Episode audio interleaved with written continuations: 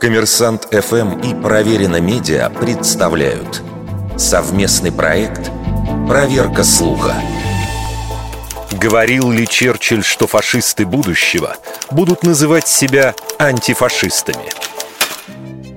О том, что это высказывание вышло из-под пера легендарного премьер-министра, сообщают многие отечественные и зарубежные ресурсы. А в 2018 году губернатор Техаса Грег Эббот разместил в своем твиттере демотиватор, созданный на основе популярного высказывания. Эббот – фигура известная, поэтому твит вызвал ажиотаж.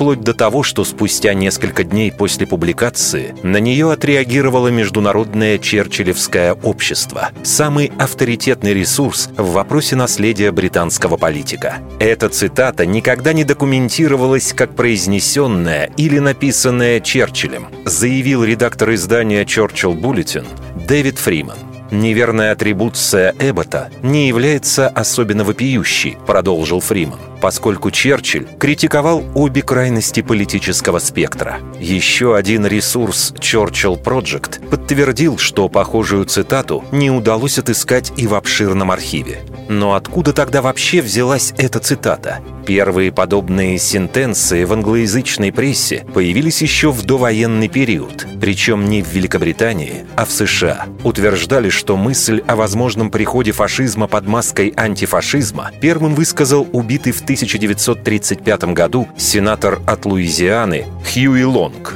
Правда, достоверных свидетельств того, что Лонг делал такое заявление, нет.